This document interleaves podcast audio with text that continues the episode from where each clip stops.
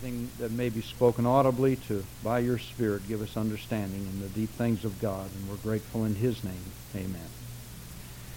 All right, 1 Peter chapter 2, 21 and following. For to this you were also called, because Christ also suffered for us, leaving us an example that you should follow in his steps, who committed no sin, nor was deceit found in his mouth, who when he was reviled did not revile in return. When he suffered, he did not threaten but committed himself to him who judges righteously, who himself bore our sins in his own body on the tree, that we, having died to sins, might live for righteousness, by whose stripes you were healed.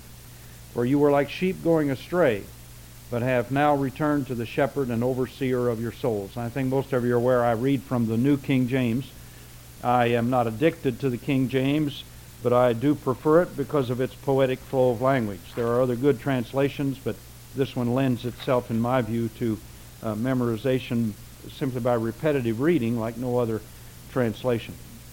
All right, there are two things in this text that I wanted to emphasize this morning. And we've talked a great deal about uh, Peter's emphasis being to the circumcision. That is to say, his ministry uh, was to the Jew. Paul in Galatians chapter 2, once again, I remind you, said that his ministry, that is Paul's, was to the uh, uncircumcision as was Peter's to the circumcision. So everything that Peter is writing, he's writing to these Christian Jews that are scattered abroad, and so he uses terminology that the Jews were accustomed to. And you've probably taken note of this, but it's just one of those interesting little sidelights to me of how the ministers of the New Testament adopted themselves to the culture uh, to which they were speaking. Now, uh, I ha- hasten to say at this point, they in no way diminished the gospel that they were preaching. Paul said, I have become all things to all men that I might by all means save some. And what Paul meant by that was that he adopted himself to the culture of the people. He in no way ever compromised the truth that he was preaching or changed his uh, moral lifestyle in order to accommodate them, but simply moved within the sphere of their culture. If I may be forgiven extending this a little bit, uh, somewhat out of where we're we are. This was true of J. Hudson Taylor. When Hudson Taylor went to China in the earliest days, uh, he found early as he went over there that if he was to minister to the Chinese, he had to, as much as is possible, become a Chinaman. And so he adopted the, the uh, dress of the Chinese, the hairstyle of the Chinese, uh, the diet of the Chinese. Uh, he did not uh, maintain Western culture going into an Eastern climate, and he did that in order to be able to uh, by all means uh, become all things to all men, that he might uh, by that save some. Now, Peter, of course, is remaining within that Jewish culture. And so the terminology that he's using reflects that. I wonder how many of you have taken note of the fact that the term the cross is uniquely a term which is used in the New Testament writers by the Apostle Paul. And you see it in the Gospels as it relates to the Romans. The cross was a method of Roman, perse- uh, excuse me, give me the word, crucifixion, uh, uh, uh, punishment. Thank you. Couldn't get that word. It was a method of Roman punishment. It was uniquely Gentile, had absolutely nothing to do with the Jews. You recall in the earliest part of the Gospels, uh, the Jews complained that it was not, uh, I'm sorry, in the later part of the Gospels, that it was not legal for them to put a man to death. Now, that wasn't true in the earlier part of Jesus' ministry. And in the course of Jesus' ministry, history tells us that, uh, that about uh, 32 AD, then the Romans disallowed the Jews to uh, put anyone to death. And they took that prerogative to themselves. Up to that time, the Jews were permitted to stone people that violated their own culture. You recall the case of the woman taken in adultery, and they were about to execute her until uh, Jesus intervened. But later on, they took that prerogative from the Jews, and capital punishment remained in the hands of the Romans. And so the emphasis upon the cross. And the cross, of course, was that unique method of Roman execution. And it was, of course, a very, very uh, brutal, uh, pardon me, form of death. But Peter never uses that term because that was a term that was uniquely Gentile, and Paul uses it continually because Paul was ministering to Gentiles. But when Peter addresses the work of the crucifixion, he uses the term that's before us here, the tree. And you'll recall that Paul makes a note in Galatians chapter 3 Cursed, quoting from Deuteronomy 21, cursed is everyone that hangs on a tree. And that's what made that form of death so uniquely abominable to a Jew. Because a curse was upon anyone who died in crucifixion or hanging on a tree. There was an identification uh, with abomination in that act of death. And Deuteronomy chapter 21 elaborates on that. We'll not uh, go back there to uh, uh run that right now. Deuteronomy 21 23 is the verse in particular if you want to uh, pursue it on your own. So, what I wanted to do was to go back and cite a couple of passages in the Old Testament that I think is particularly uh, illustrative of the emphasis on the tree and why would Peter use that term. Uh, Jesus, you'll remember, is called the branch of the Lord. Isaiah chapter 4, Isaiah chapter 11, and you can trace that through Zechariah's prophecies as well, that Jesus is in four ways the branch of the Lord. Now, we could identify him in the tree in that aspect, but you want to think of the tree as a form of, uh, of uh, crucifixion, and I, am sorry, of identification in sin, uh, of execution. That's the word I keep trying to chase, and I can't get it out. So if you'll come back with me, please, first of all, to Exodus chapter 15. Exodus chapter 15. And some of the illustrations of that tree uh, are interesting. They'll preach. I'll try not to preach them, but they'll indeed preach.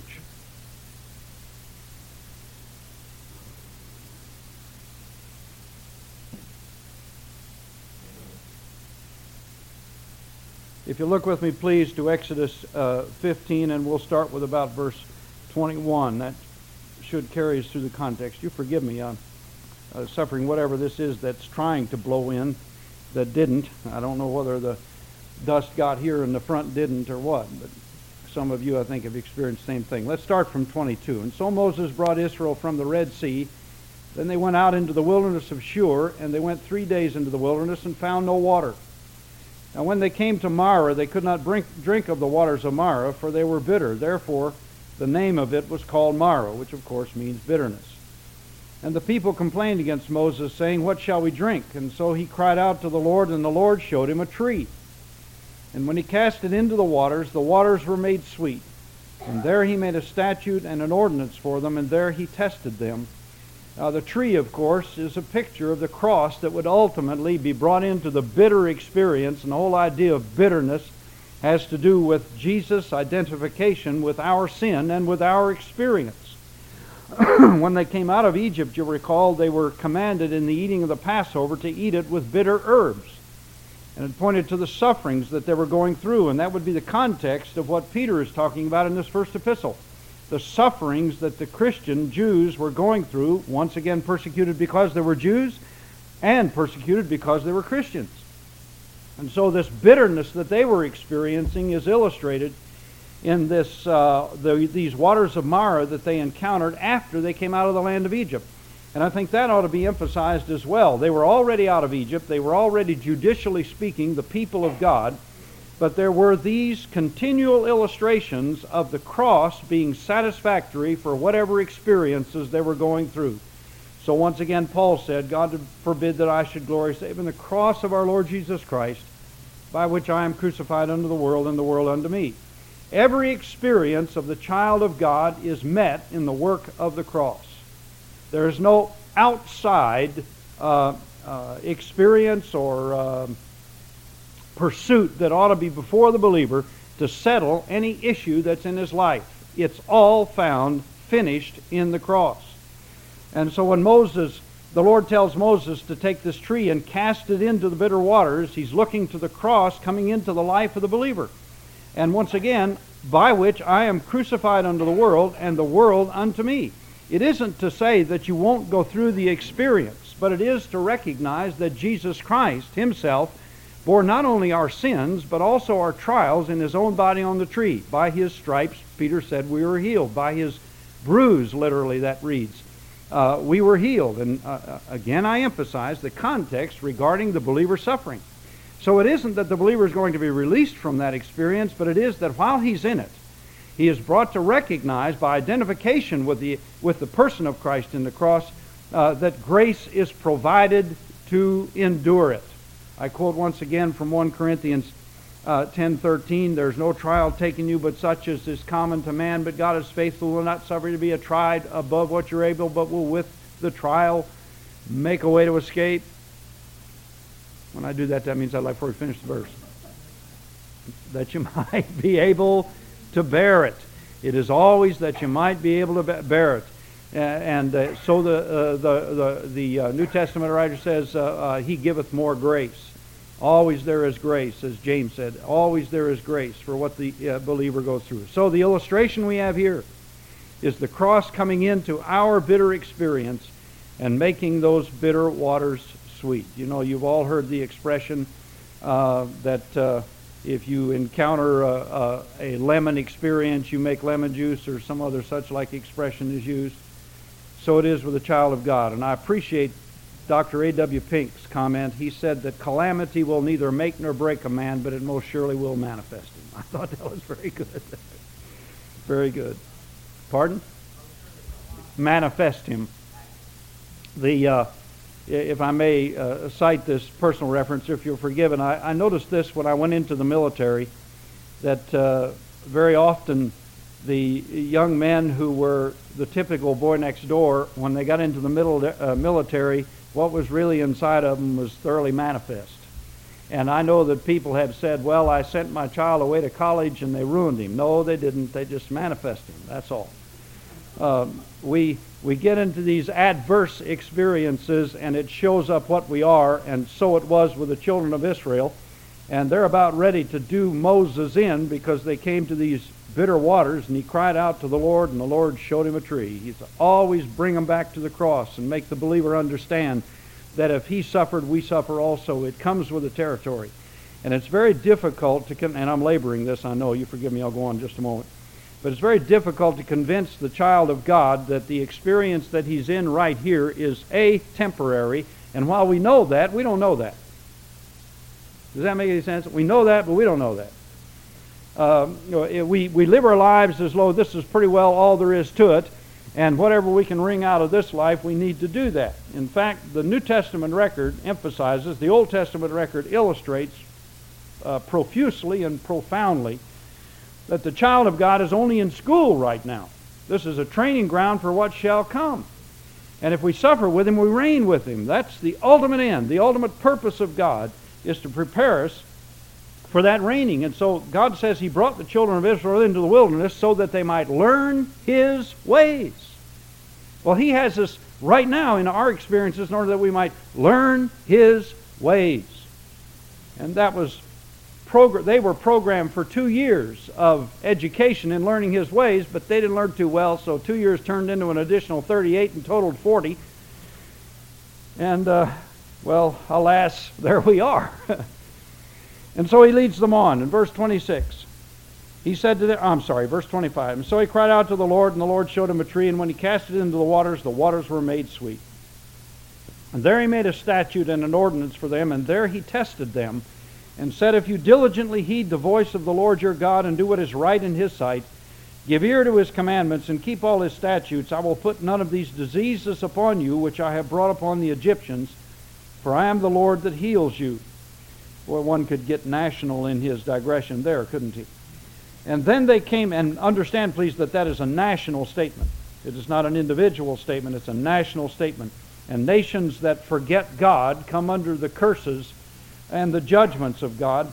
And so he's addressing the nation of Israel as a nation. Verse 27 Then they came to Elim, where there were twelve wells of water and 70 palm trees, and so they camped there. Now, this is the re- result of coming through that bitterness uh, by the experience of the cross. And there are a couple of illustrations that could be brought from this, but I want to cite just very quickly that, first of all, the 12 wells of water in this place called Elim are in- indicative of the avenue through which the Lord has brought us spirit and life, or the Word of God. Water uh, speaks in the Scripture of both the Spirit of God and the Word of God, and they two always agree together. There are several illustrations of that. We don't intend to go in that direction, but that's why the laver, you'll recall, at the tabernacle of Moses. It addressed the Word of God, it addressed the Spirit of God. The base of the laver addressed the Old Testament. It was in two parts, you'll recall. Uh, the laver itself to address the New Testament. The water of life was put into the New Testament and so brought life to the child of God, cleansing to the child of God, and on you go with it. Jesus said, The words that I speak unto you, they are spirit and they are life. So those words are identified in the water as the spirit uh, of life. Now, they came to these 12 wells of water, and all that we have in this record, with a couple of exceptions only, Luke, for example, who was a Greek, uh, came uh, through the Jews. Uh, Dr. Charles Feinberg points out, and rightly so, that pardon me, Israel was the, the root and the matrix of all the life that we have in the gospel. It was the avenue through which God intended to bless the world, and so he gave promise to Abraham, you'll remember. And you'll recall then when the disciples, the twelve, were sent out by twos initially, Jesus said to them, Now go not to the way of the Gentiles, but rather go to the lost sheep of the house of Israel. And so initially, when that gospel went out, it was to the Jew first. Jesus sent the 12 disciples to the lost sheep of the house of Israel. But then the second time he sent the disciples out, the scripture said, he appointed other 70 also. And then he said to them, I want you to go in every village that I myself would come. Now, you notice that broadens the command considerably. And so while 12 is the signature of Israel, as well as being God's number of governmental perfection, and that's important, we can't look at that now. Uh, the disciples, you recall, are going to sit on 12 thrones judging the 12 tribes of Israel. The 70, the number 70, is a universal number, and it points to the gospel going to the Gentiles.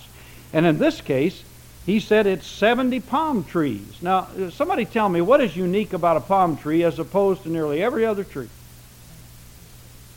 Well, yeah, it, it does have roots, but there's something else critical to it. Ah, there you are.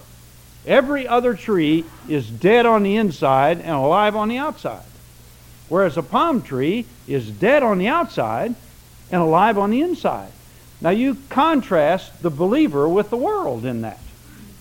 And the world is alive on the outside but dead on the inside. But the believer, on the other hand, Paul tells us that your old man is crucified that the body of sin might be destroyed, you should henceforth not serve sin. The believer is dead on the outside, and he's alive on the inside. Our outward man is perishing, but the inward man is renewed day by day. And so there's a very interesting suggestion here of the gospel as it would ultimately go to the Gentiles through, first of all, the Jews, and bring that water of life and bring that marvelous transforming work.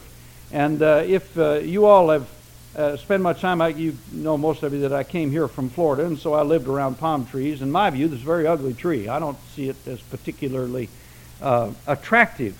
And I thought to myself, when I came to understand that, that that's such an appropriate illustration of the child of God. You know, he just really isn't all that attractive on the outside. It's what's on the inside that's important. I feel a bunny pat there. Let me take it very quickly, if I may the tabernacle that was set up in the wilderness. You recall that the outward covering of that tabernacle, the last, uh, uh, it's just called cover, it isn't even called tent. But the last layer of skins that was placed on that tabernacle were badger hides. I think it's translated in the King James, porp- uh, well, badger skins, but it's porpoise hides properly and uh, uh, they were quite uh, prevalent. Uh, there were a lot of them in the Red Sea, and it wasn't uncommon in that area at all. But they made their shoes out of that same material. And it addressed, first of all, the humiliation of Christ. And there was no beauty in him that we should desire him. Outward, Jesus Christ did not stand out prominently beyond any other man. There was no beauty in him that we should desire. Uh, in contrast, however, when you go on to the, into the inside of the tabernacle, it was magnificent. So also the temple, for that matter. But the tabernacle is unique, and it looks into the looks to the humiliation of the Lord Jesus, and to our walk in this earthly tabernacle, which is ultimately going to be put away, so we receive a body like unto the body of His glory. All right. Any comments or questions about that? Come with me to 2 Kings. We'll look at another illustration. Uh, that was the goat skin that was dyed red. Yes. The first it went uh, it went from from goatskins uh, dyed, uh, ram, I'm sorry, ram skins dyed red to goat skins, black goat skins, uh, to the porpoise hide. Second Kings 6. Did I say that? Second Kings 6.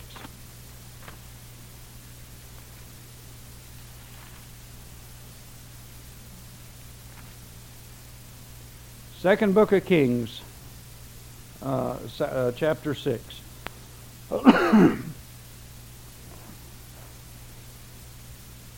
and verse 1 and following. Now, this is one of those passages in the Old Testament that'll preach. You can really have a good time with it. So many illustrations can be brought from it. And the sons of the prophet said to Elisha, See now the place where we dwell with you, it is too small for us. Please let us go to the Jordan, and let every man take a beam from there, and let him make there a place where we may dwell. And so he answered, Go. Then one said, Please uh, consent to go with your servants? And he answered, I will go. And so he went with them, and when they came to the Jordan, they cut down trees. But as one was cutting down a tree, the iron axe fell into the water, and he cried out, saying, Alas, master, for it was borrowed. Could I pause here to digress from what is the focus of our attention here? Uh, here was the instrument of his success, and he lost it in the water, and he had sense enough to cry out, Alas, Master, it was bore, uh, borrowed. And I think, my, how that illustrates our uh, ministry in Christ Jesus. Jesus said, Without me, you can do nothing. Everything that we have, every success we experience, is a result of the life of Jesus Christ. It isn't ours, it's His. If you would, alas, Master, it's borrowed. And here, this fellow, in the midst of his cutting trees, loses this power, if you would, uh, to uh, fell these trees.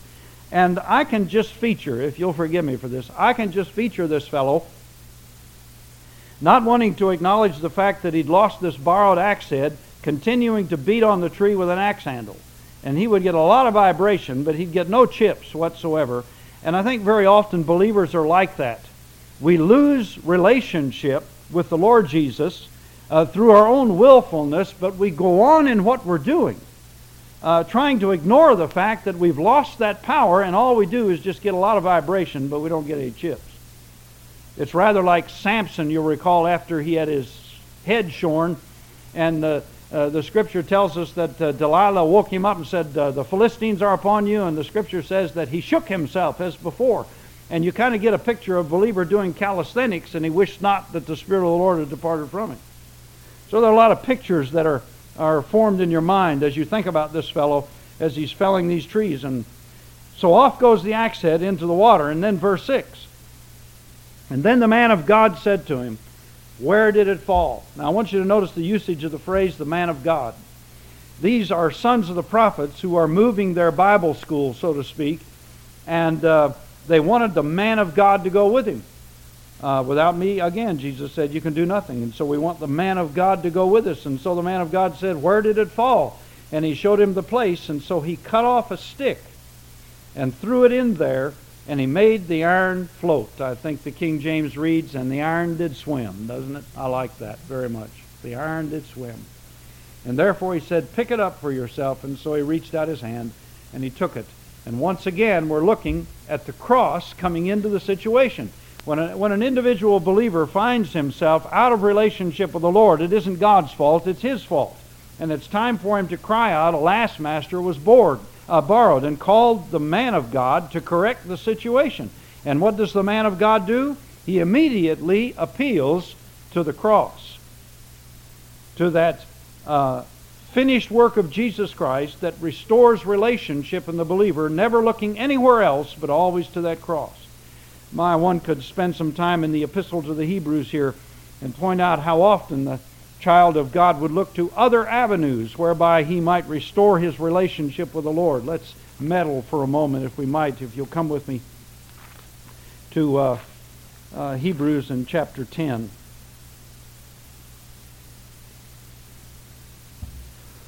I'm sorry.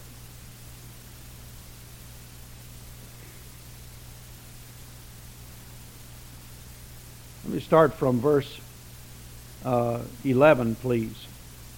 One of the problems that Paul was having with these Hebrew believers was that uh, they were still maintaining Old Testament ritual experiences to keep a right relationship with the Lord, failing to understand that in the cross all things were finished. And so from verse 11 of chapter 10, and every priest stands ministering daily, offering repeatedly those same sacrifices which can never take away sin. But this man, my, you need to go through the scripture sometime and pick up on that expression as it relates to Christ. This man, this man, this man. This man receiveth sinners and eateth with them. Uh, surely this man was the Son of God. Never man spake like this man. Those phrases are very re- revealing. But this man, after he had offered one sacrifice for sins forever, sat down on the right hand of God. He offered one sacrifice for sin forever. It's only the cross that ever corrects any problem that a believer uh, faces. As a uh, as an illustration of what these Jews were doing in continually offering these Old Testament sacrifices in order to maintain a right relationship with the Lord, we do the same thing. We don't go offer an animal, to be sure, but we have these religious exercises that we like to engage in in order to keep God glad with us, if you would. When we blow it, we feel like we have to go do something that's very, and may I use the term religious, in order to gain the Lord's favor once again. And as I use these for illustration, please do not misunderstand me. All of these things are good. We will read our Bible more. We will pray more. We'll get up earlier in the morning. We'll witness more. All of those things in order to restore what we feel is a broken relationship with the Lord. Now, all of those things are very wonderful and very necessary and things we ought to do, but they are not what restores relationship. What restores relationship is the blood of Jesus Christ, God's Son. And so, whatever difficulty the believer encounters, whatever glitch in his relationship he may come to, it is only the cross that can cure that problem. Jesus Christ offered one sacrifice for sin and forever sat down on the right hand of the majesty on high. All right, coming back to 2 Peter, please.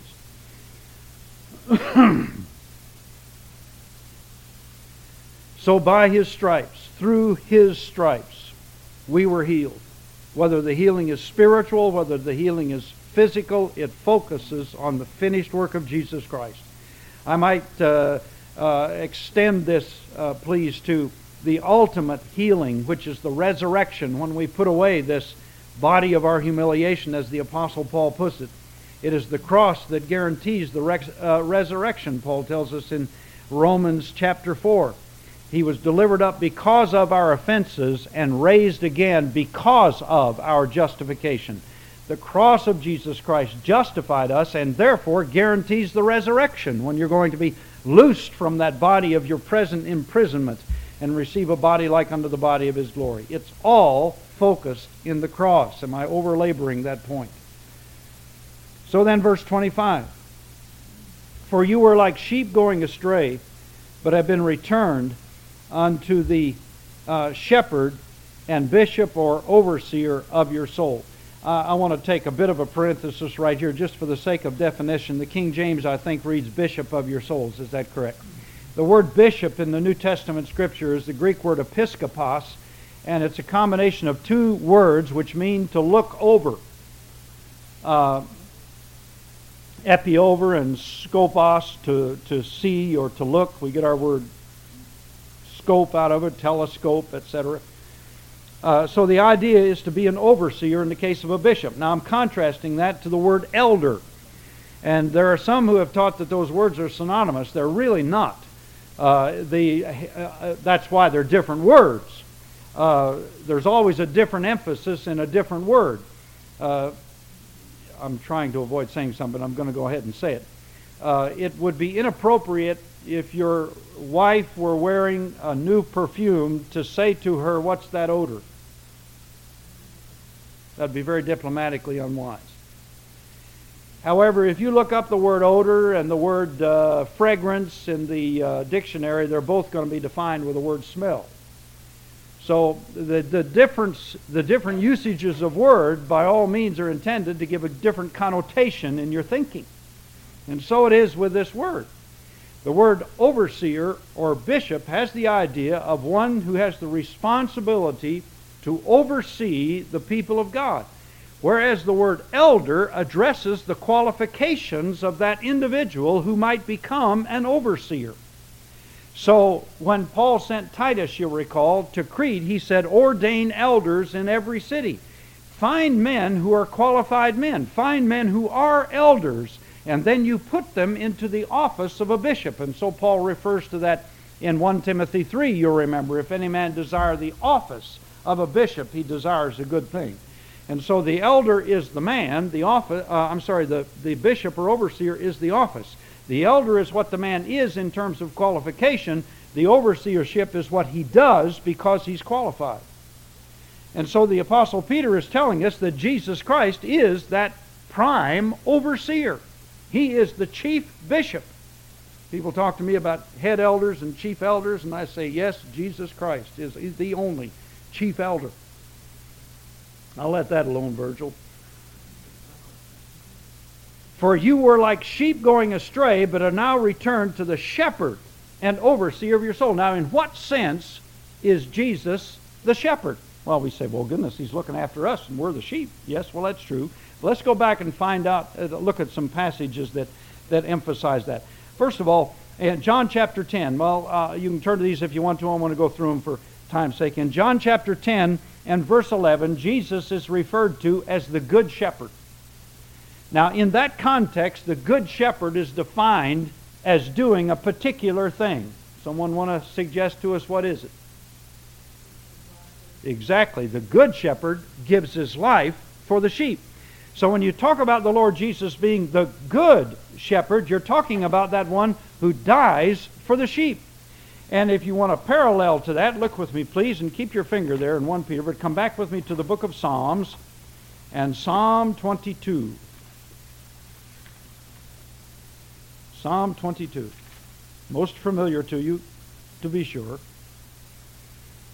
1 and following My God, my God, why hast thou forsaken me? And quite obviously, the Lord Jesus quoted that passage when he was hanging on the cross, when suddenly the heavens became black and the Father turned his back on the Son the first time in eternal history when the Father broke fellowship with the Son, and Jesus, for the first time in eternal history, called his Father God. That's noteworthy. My God, not my Father. My God, my God, why hast thou forsaken me? It wasn't that the Lord Jesus had ceased to be God or was any less deity than he was before, as some unfortunately have taught but rather that for the first time in the Godhead, fellowship was broken between the Father and the Son. And Jesus Christ died spiritually as well as he was about to die physically. Why hast thou forsaken me? Why are you so far from helping me and from the words of my roaring? My God, I cry to thee in the daytime, but you do not hear in the night season, and I am not silent. Look at some of the uh, descriptions that are uh, given with regard to this uh, death. Uh, verse 6 but I am a worm and no man. Am I allowed a funny pat there? Uh, you all are uh, familiar with the hymn, uh, Would you devote your sacred head for such a worm as I? I mentioned to the congregation here some several weeks back uh, that that has been changed in some hymnals now to read uh, for sinners such as I. And I was informed the other day by a very dear brother that a new edition of hymnal has come out. Uh, now it reads for people such as I. We always ease the pain, don't we? I mean, we, we constantly want to see ourselves better than we are. And, and each time I read this verse, I think of that. Jesus Christ was willing to be what he was not, and we're not willing to be what we are. He who knew no sin became sin for us. Well, I won't labor that anymore. Psalm 22 is the record of the dying shepherd. The good shepherd gives his life for the sheep. Now, second aspect is to be found in Hebrews chapter 13 and verse 20. Hebrews chapter 13 and verse 20. Now may God, the God of peace, who brought up our Lord Jesus Christ from the dead, that great shepherd of the sheep through the blood of the everlasting covenant. And while we're here, I want to emphasize again, you'll notice that he was brought again from the dead because of the shedding of the blood. That's why the, the uh, emphasis in uh, Romans chapter 4 is so important. He was delivered up for or because of our offenses, offenses. He was raised again for or because of our justification. And so Hebrews 13:20 addresses the great shepherd of the sheep, and that's the resurrection shepherd. And since I have you in the book of Psalms, we'll look at Psalm 23. And while Psalm 22 is the good shepherd that gives his life for the sheep, Psalm 23 is the great shepherd who has been raised from the dead and ascended to the right hand of the Father. And thus the psalmist says, The Lord is my shepherd, I shall not want. And Psalm 23, of course, addresses Jesus Christ as our great intercessor at the right hand of the Father. He restores my soul. He leads me in the paths of righteousness for his namesake. Philippians chapter 2, verses 12 and 13. Work out your own salvation with fear and trembling, for it is God who works in you to will and to do of his good pleasure. That was not true in the Old Testament.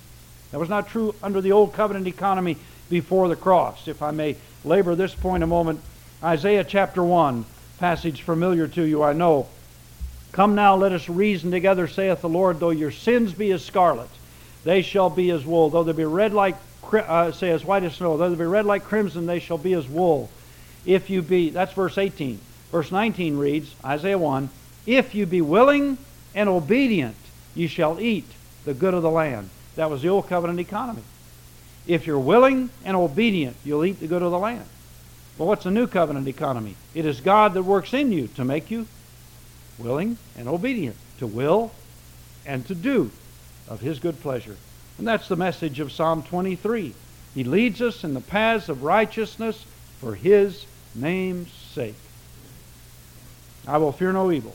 Now, verse 4 For you're with me, for your rod and your staff, they comfort me. What's suggested in the rod and the staff? May I uh, offer a suggestion to you? Call it lamology if you would. The rod is the Old Testament and the staff is the New. The rod addressed chastening, and of course, the Old Testament abounds with the records of chastening. The New Testament addresses the staff, and the staff was for rescuing. Indeed, he has. So, verse 6 Goodness and mercy shall follow me all the days of my life, for I will dwell in the house of the Lord forever. Because our great high priest is seated at the right hand of the majesty on high. All right, one other verse. In 1 Peter chapter 5 and verse 4, we'll hop over there and steal it from the lesson to come. Let me read from 3. I'm sorry, from 2. To the elders which are among you, shepherd the flock of God which is among you, serving as overseers not by, uh, uh, not by compulsion, but willingly, not for dishonest gain, but eagerly, not as being lords over those entrusted to you, but being examples to the flock. Now 1 Peter 5 4. And when the chief shepherd shall appear, you will receive the crown of glory that does not fade away. So we've gone from the good shepherd who dies for the flock to the great shepherd who is raised again to the right hand of the Father, to the chief shepherd who appears in glory. The chief shepherd, then, is the second coming shepherd. And back to the Psalms once again, and Psalm 24. The earth is the Lord's, and the fullness thereof, the world and those who dwell therein. Psalm 24 is the psalm of the second coming shepherd. Psalm 22 is the psalm of the dying shepherd, Psalm 23 of the ascended shepherd, and Psalm 24 the second coming shepherd. So 1 Peter 5 4 addresses the chief shepherd of the sheep as he anticipates the day when he'll return in power and great glory. We could read a little farther in the psalm. Um, well, it's, it's all good. Let's pick up from verse 2. He has founded it upon the seas, established it upon the waters. Who may ascend into the hill of the Lord, and who may stand in his holy place? He who has clean hands and a pure heart, who has not lifted up his soul unto idols, nor sworn deceitfully, he shall receive blessing from the Lord and righteousness from the God of his salvation. This is Jacob, the generation of those who seek him, who seek your face. He anticipates the day, even in this psalm, when Israel as a nation will once again turn their hearts to him, pointing to his second coming position. Then verse 7 Lift up your heads, O ye gates, and be lifted up, ye everlasting doors, and the King of glory shall come in. Who is the King of glory? The Lord strong and mighty, the Lord mighty in battle.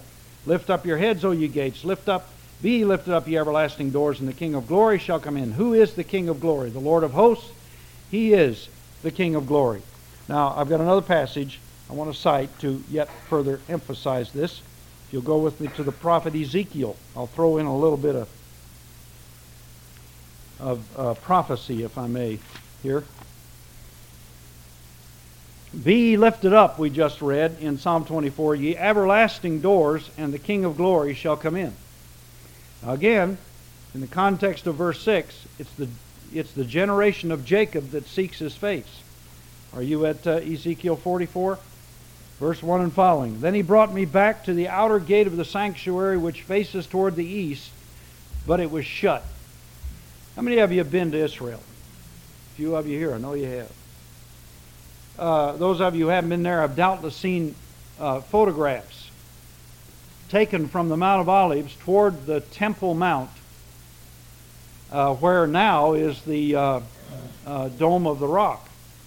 And as you look at those, uh, the walls between you and the Temple Mount, there's a gate there. Yes? Something interesting about that gate. What is it? It's walled up. It's sealed. What did we just read? He brought me back to the outer gate of the sanctuary. That's that same gate. The outer gate of the sanctuary it was called the Eastern Gate. It was access from the Mount of Olives to the temple area. And when Jesus, before he was crucified, exited the city of Jerusalem, he went out through that gate. When he came back in on what we call Palm Sunday and was crucified, he came in through that gate. And that gate then was sealed. When was it sealed? It was sealed when the Ottoman Empire took over and the Turks conquered that area of the world. The walls were destroyed prior to that time. And when they took over, they rebuilt those walls. And Omar was uh, intending to restore that gate. And in the middle of his reign, when it was being built, he said, Seal it off. Now, historically, I don't know that I can tell you a reason for why he said seal it off, but he said seal it off. But biblically, I can tell you why, because God said it will be shut. And it goes on to explain why, and it is shut to this day. Verse 2. Sorry. And the Lord said to me, This gate shall be shut it shall not be opened, and no man shall enter by it, because the Lord the God of Israel hath entered by it. That's a reference to the entrance of the Lord Jesus by that gate before his crucifixion. Therefore it shall be shut. It is for the prince. The prince, he may sit in it to eat bread before the Lord. He shall enter by the way of the vestibule of that gate, and shall go out by the way of the same. That gate is going to remain shut until such time as the King of glory comes. And Psalm 24 uh, again reads, Lift up your heads, O ye gates, and be lifted up, you everlasting doors, and the King of glory shall come in. That's a prophecy of the entrance of the Lord Jesus when his feet touch, according to Zechariah's prophecy, on the Mount of Olives. And the Mount of Olives cleaves in the midst. And there shall be a very great earthquake, the scripture says. He will enter by that gate. Now, I will not suggest to you that that gate may not be opened for him uh, prior to the earthquake. But if it isn't open for him prior to the earthquake, most surely will be opened by the earthquake, and he will enter through that gate. Any comments or questions? So Psalm 22 is the good shepherd. Psalm 23, uh, 23 is the great shepherd. And Psalm 24 is the chief shepherd. The one is the dying shepherd, the second is the resurrected, ascended shepherd, and the third is the second coming shepherd. So Peter says, You were like sheep going astray, but have now returned to the shepherd and the overseer of your souls. God has you covered. We're going to stop there. I'm not going to try to get into another section and lesson this morning. Any comments or questions? He's a grand Savior, isn't he? My, what an understatement. All right, we'll pray together. Father, Make real, we pray to us, those things which you've accomplished